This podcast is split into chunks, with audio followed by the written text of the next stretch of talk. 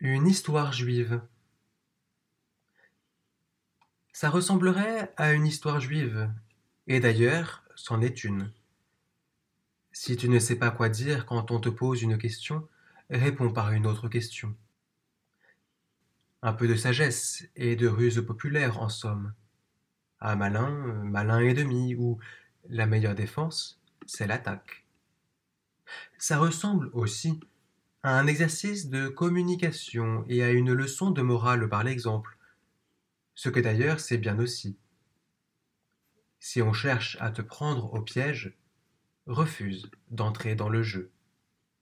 Pour le dire autrement, si l'autre n'est pas prêt à la vérité, alors ne va pas perdre trop de temps avec lui. Car il s'agit de savoir si l'on s'engage dans la rencontre avec le Christ ou plutôt comment on s'engage? Après tout, les chefs des prêtres auraient le droit de se tromper, le droit de répondre que le baptême de Jean vient des hommes. Le problème, c'est qu'ils refusent même d'essayer. Peur de la foule d'un côté, peur d'être pris en flagrant délit d'incohérence de l'autre. On voit bien.